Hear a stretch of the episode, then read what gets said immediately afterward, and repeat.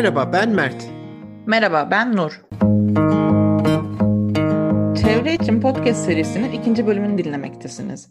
İlk bölümümüzde iklim değişikliği ile ilgilenmeye başlayan herkesin bilmesini gerektiğini düşündüğümüz dört kavramdan bahsetmiştik. Yani küresel iklim değişikliği, iklim krizi, biyoçeşitlilik ve karbon ayak izi. Bu kavramları anlatırken küresel iklim değişikliğinin aciliyetini vurgulamak için bilimsel gerçeklere dayanan karamsar bir tablo çizdik. Ama ilk bölümde de dediğimiz gibi podcastlerimiz kaygı yaratmak değil, sorumluluk hissi oluşturmak amaçlı. Farkındalık kazanmanın sorumluluk almak için gerekli olduğunu düşünüyoruz. Bu amaçla bu bölümde iklim değişikliği konusunda neler yapabiliriz ve neler yapılmakta bunları konuşacağız. İlk tartışacağımız kavram sorumluluk. İklim kriziyle mücadelede sorumluluk kimdedir? Sorusuyla başlamak önemli. Cevap ise aslında çok basit. Sorumluluk hepimizde. Bu sorumlulukların nasıl işe geçtiğini anlamak için geri dönüşüm örneğine bakabiliriz. Bireyin geri dönüşüm için evde yapacakları kadar yaşadığı şehrin geri dönüşümü kolaylaştırması ve yaşadığı ülkenin de geri dönüşüm için gerekli tesislerin yapılmasında aktif rol alması gerekiyor. Hatta dünyayı ne kadar kirlettiğimizin farkına varmamız ve yıllardır süren güçlü çevre aktivizmi sayesinde özel sektör de bu işin içine girdi. Örneğin dünyanın en büyük kirleticilerinden biri olan moda sektörü geri dönüştürülmüş kumaşlar kullanma açısından önemli adımlar atıyor. Geçen bölümde karbon ayak izimizi hesaplarken de aslında iç içe geçmiş sorumluluklar konusuna değinmiştik. Elektrik örneğini hatırlayalım. Biz tabii ki elektrikten kaynaklanan karbon ayak izimizi azaltacak şeyler yapabiliriz. Örneğin en az enerji harcayan ampuller ve elektrikli eşyaları tercih etmek gibi veya kullanılmayan elektronik eşyaları fişten çıkartmak gibi. Ama yaşadığımız şehrin elektriği fosil yakıtlar aracılığıyla üretiliyorsa karbon ayak izi üzerindeki kontrolümüz kısıtlı olacaktır. Bu konuda şehrimizin temiz enerjiye geçmesi yerel yöneticilerin sorumluluğundadır. Bizimse yerel yönetimlere bu konuda baskı yapmak, aktivizm yürütmek gibi sorumluluklarımızın olduğunu söyleyebiliriz. Geri dönüşümde de bireysel sorumluluklarımız olduğu kadar da koordineli çözümlere ihtiyaç var. Bu ihtiyacın en belirgin olduğu yer plastik geri dönüşümü. Plastik 1950'lerden beri toplu üretimin ve tüketimin bir parçası. 70 senedir çıkan plastik atıkların sadece %9'u geri dönüştürülebilmiş. %12'si yakılmış, %79'u ise yere gömülmüş ya da çevreye dağılmış. Plastiğin geri dönüşümünün zorluğu birçok araştırma ile ortaya konmuş. Bu durumda sorumluluğumuz, bu durumda sorumluluğumuz plastiğin geri dönüşümünün çok daha ötesinde. Sıfır plastik atık çıkarmaya çalışmak çok daha doğru bir yaklaşım olur. Bu amaçla dışarıda tükettiğimiz kahveler için yanımızda kendi termosumuzu taşımak, olabildiğince paketlenmiş ürün almamak gibi şeyler yapabiliriz. Plastik kirliliği ile mücadele etmek için uluslararası düşünmek ve uluslararası sorumluluk edinmek gerekli. Bir örnek verelim. 2018 yılına kadar Çin dünyanın birçok ülkesinden plastik atığı ithal ediyordu. Yani plastik kirliliğine yol açan ülkelerin bir kısmı bu konudaki sorumluluklarından kaçmak için plastik kirliliğini başka coğrafyalara taşıyordu. 2018 yılında Çin'in plastik çöpü ithal etmeyeceğini açıklaması üzerine Türkiye Avrupa'nın ürettiği plastik çöpüne talip oldu ve şu anda Avrupa'dan en çok plastik çöp ithal eden ülkeyiz. Türkiye'nin ithal ettiği plastiğin yıllara göre artışını merak eden dinleyicilerimiz açıklamalar kısmındaki Eurostat istatistiklerine bakabilirler. Ama biz artışın ciddiyetini şöyle özetleyelim.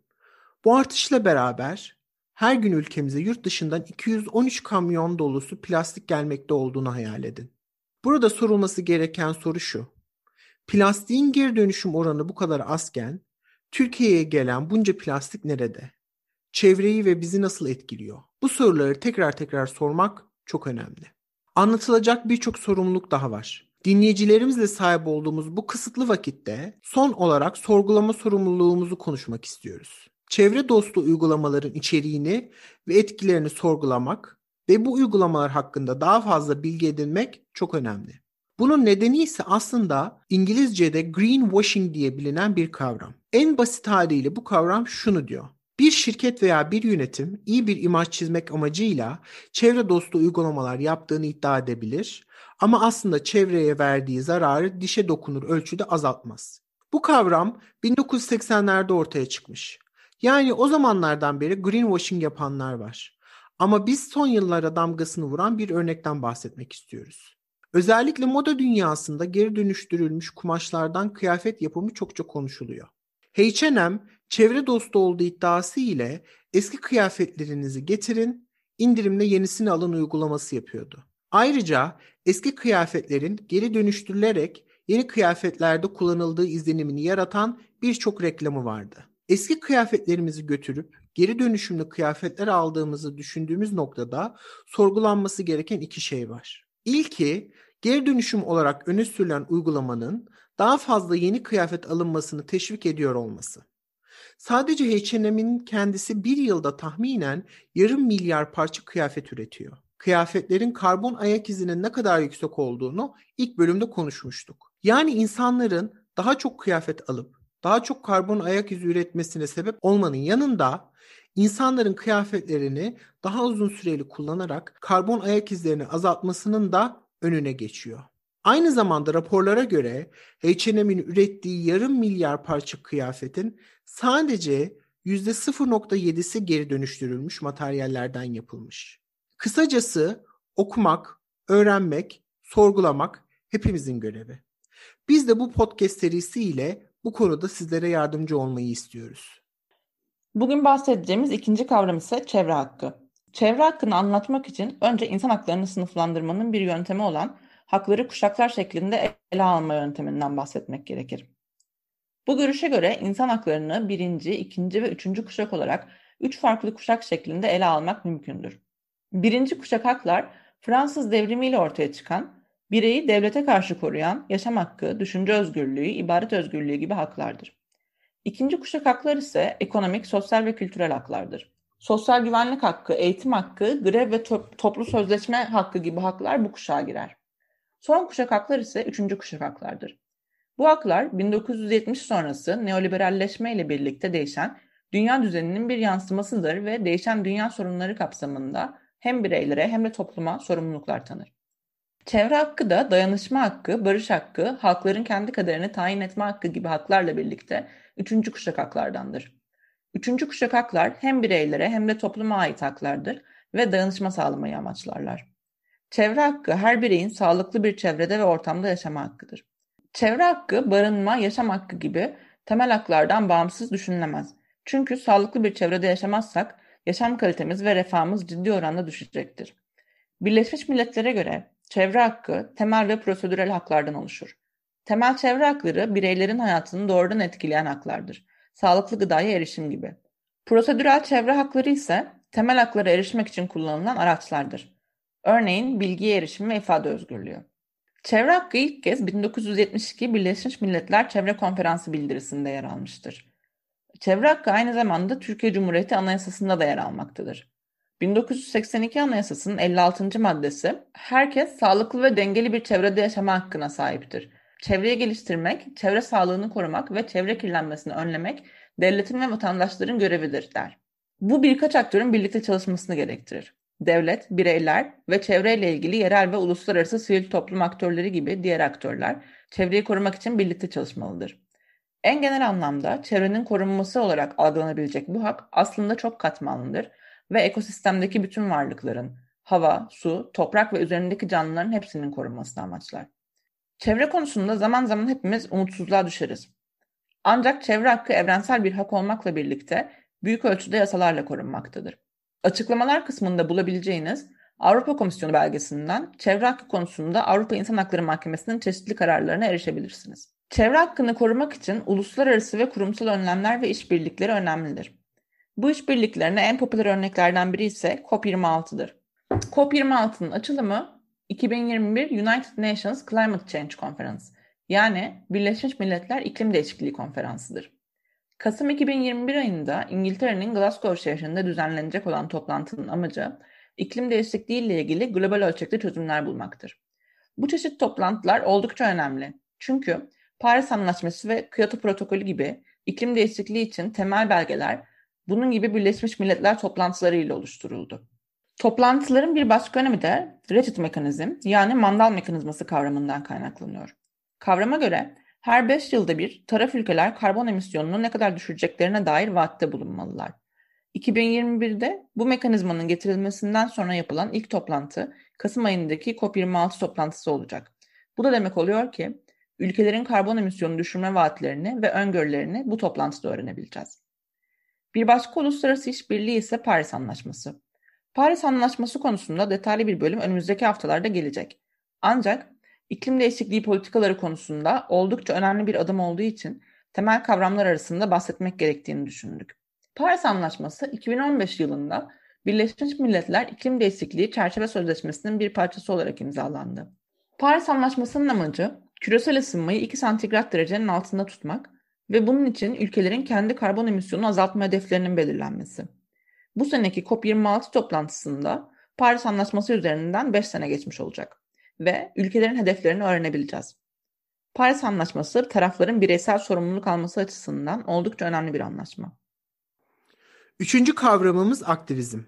Çevre konusundaki aktivizmin yerelden tutun uluslararası birçok örneği ve birçok farklı yapılanması var. Burada önemli bir ayrım yapmak gerekir. Çevreye dair yürütülen her aktivizm iklim değişikliği ile doğrudan ilişkili değil. Bu bölümde biz iklim değişikliği aktivizmine odaklanıyoruz. İklim değişikliği aktivizminin en önemli adımı bilim insanlarının bir araya gelerek halkları ve politika yapıcıları uyarması ve iklim değişikliğine dikkat çekmeleri. 1980'lerde uluslararası kamuoyunda yerini alan iklim değişikliğinin uzunca bir bilim aktivizmi diyebileceğimiz tarihi var. 1950'lerden itibaren sera gazlarının dünyanın sıcaklığını daha fazla artırabileceği fikri ortaya çıkıyor. Uzun bir süre sıcaklık artışı fikri ciddiye alınmıyor. Wallace Breuer 1975'te uzun yıllar boyunca yaptığı araştırmalardan sonra küresel ısınma kavramını popüler kültüre kazandırıyor. 1980'lerde uluslararası kamuoyundaki değişimin en önemli sebeplerinden birisi de sıcak hava dalgaları. Çevre alanında çalışan sivil toplum örgütlerinin de büyük emekleriyle küresel ısınmayla karşı karşıya olduğumuz kabul görmeye başlıyor. 1988'de Birleşmiş Milletler tarafından hükümetler arası iklim değişikliği paneli kurularak çok önemli bir adım atılıyor. Bilim aktivizmi konusunda son bir noktaya değinmek gerekli. İlk bölümden de hatırlayacağımız gibi bilim insanları birçok kere bir araya gelerek dünya kamuoyuna önemli bildiriler sunmuşlardı. Bunların sonuncusu 2019 yılında acil iklim durumu çağrısıydı. Bu çağrı sadece bir durum tespiti yapmıyor. Aynı zamanda iklim kriziyle mücadele edilebilmesi için altı yöntem öneriyor. Bu öneriler hepimizin aktivizmini yönlendirebilecek önemli sosyal politika aygıtları sağlıyor. Bu öneriler şöyle. Karbon vergisi ile fosil yakıt kullanımını azaltın ve enerjiyi daha etkili kullanın. Dünyanın nüfusunu stabilize edin. Doğa yıkımına son vererek karbondioksiti emmesi için daha fazla ağaç dikin. Sebze bazlı beslenerek et tüketimini azaltın ve yemek atıklarını azaltın. Ve son olarak gayri safi yurt içi hasıla odaklı ekonomik amaçlardan uzaklaşın. Tabii ki bilimsel aktivizmle beraber ilerleyen çok önemli iklim aktivizmi çeşitleri de var. Örneğin 1970'te Dünya Günü ilk defa ABD'de kutlanıyor. Dünya Günü'nü organize edenler çevre kirliliği ve toksik atık gibi konulara dikkat çekmek istiyorlar. Ve 1990 itibariyle Dünya Günü küresel çapta kutlanmaya başlanıyor. 2000'li yıllar iklim değişikliği konusunda harekete geçmek için büyük ölçekli çağrılarla dolu. 2005 yılında Birleşmiş Milletler'in Montreal'deki iklim konuşmaları esnasında Küresel Hareket Günü adı verilen ilk gösteri yapılıyor. Ve bu gösteriler hala her yıl yapılmakta. İklim değişikliği aktivizminden bahsedip son yıllardaki öğrenci hareketinden ve Greta Thunberg'den bahsetmeden geçmek olmaz. 2011 yılında ABD ve İngiltere'de bir grup öğrenci üniversitelerinde protestolar başlattı. Bu protestoların amacı üniversitelerin fosil yakıt kullanımını azaltmak. 2018 yılında ise 15 yaşındaki Greta Thunberg ve arkadaşları grev ilan ederek okula gitmek yerine İsveç parlamento binası önünde protestoya başlıyorlar. Bu da gelecek için cumalar grevinin başlangıcı oluyor. Her cuma Dünyanın birçok ülkesinde öğrenciler okula gitmek yerine grev yapıyorlar. Herkes Greta'nın adını bilse de geleceğimiz için harika çabalar sarf eden birçok genç aktivist var. Onlarla ilgili daha fazla bilgi edinmek isterseniz açıklamalar kısmındaki linke tıklayabilirsiniz. Son olarak Türkiye'deki iklim değişikliği aktivizmine dair bir ay boyunca 4 bölüm yayımlayacağımız için bu konudan şimdi bahsetmediğimizi de belirtmek isteriz. Sürdürülebilirlik son zamanların en popüler kelimelerinden biri ve pek çok alanda karşımıza çıkmakta. Sürdürülebilir moda, sürdürülebilir şehir, sürdürülebilir yaşam gibi. Temel olarak sürdürülebilirlik kelimesinin anlamı doğayı ve gelecek kuşakların kaynaklarını tehlikeye atmadan yaşamımızı sürdürmek ve bunu çeşitli alanlara uyarlamak. Evet dünyamız sürekli gelişiyor. Ancak bu gelişmeye var olan kaynaklara zarar vermeden devam etmek mümkün mü? Dünya kaynaklarını çok hızlı tüketiyoruz. Evet pandemi nedeniyle e, bu biraz yavaşladı çünkü etkileşimimiz azaldı. Global Carbon Project'in verilerine göre 2020 yılında ilk defa dünya genelindeki karbon emisyonu seviyesi İkinci Dünya Savaşı'ndan sonra en fazla düşüşü gösterdi. Ancak bu yeterli değil. Her yıl dünya kaynaklarının o yıl ihtiyacımız olan kapasitesini sonuna kadar kullandığımız güne Dünya Küresel Limit Aşımı Günü yani World Overshoot Day deniyor. 2020 yılında bu tarih 2019'a göre 3 hafta ileriye atıldı. Ancak sadece 22 Ağustos'a kadar ilerleyebildi. Yani 22 Ağustos 2020'de dünyada 2020 için kullanmamız gereken tüm kaynakları kullanmıştık. Sürdürülebilirlik tam da bu noktada devreye giriyor. Kendi geleceğimizden yememizi, hem kendi kaynaklarımızı hem de gelecek nesillerin kaynaklarını tüketmemizi engellemek adına sürdürülebilirlik çok önemli. Gelecek bölümlerde sürdürülebilirliğin farklı alanlarından bahsedeceğiz. Ancak genel olarak şunları söylemek mümkün. Şu ana kadar bahsettiğimiz tüm kavramlar bir noktada sürdürülebilirlik ile alakalı. Kaynaklarımız sınırsız değil ve onları hoyratça harcadıkça geleceğimizden çalıyor, onları sürdürmek için çabaladıkça, savunuculuk yaptıkça geleceğimize katkıda bulunuyoruz. Sürdürülebilirlik çok katmanlı bir alan. Birleşmiş Milletler'in 2016 yılında yürürlüğe soktuğu konuyla ilgili 17 hedef var. Sürdürülebilir kalkınma hedefleri olarak geçen. Teker teker bu hedefleri belirtmek istiyorum. Böylece sürdürülebilirliğin hayatımızın her alanında nasıl iç içe geçmiş olduğunu ve bu alanların aralarındaki bağlantıları görmemiz daha kolay olabilir. Bu hedefler şunlar. Yoksulluğa son, açlığa son, sağlık ve kaliteli yaşam, nitelikli eğitim, toplumsal cinsiyet eşitliği, temiz su ve sanitasyon, erişilebilir ve temiz enerji, insana yakışır iş ve ekonomik büyüme, sanayi, yenilikçilik ve altyapı, eşitsizliklerin azaltılması, sürdürülebilir şehirler ve topluluklar, sorumlu üretim ve tüketim, iklim eylemi, sudaki yaşam, karasal yaşam, barış, adalet ve güçlü kurumlar ve son olarak amaçlar için ortaklıklar. Gördüğünüz gibi sürdürülebilir bir dünya için çok katmanlı düşünmek gerekiyor. Yani bir örnek verecek olursak temiz enerji kadar toplumsal cinsiyet eşitliğini de düşünmek gerekiyor. Podcast serimizin ileriki bölümlerinde sürdürülebilirliğin bütün katmanlarına elimizden geldiğince değineceğiz. Bu kavramların hepsinin çevre için öneminden ve evimize iyi bakmak için bize sağlayacakları araçlardan bahsedeceğiz. Bir sonraki bölümümüzün konusu Paris Anlaşması olacak. Şu ana kadar anlaşmadan biraz bahsettik ancak bir sonraki bölümde konuyu detaylandıracağız. Hoşça kalın. Hoşça kalın.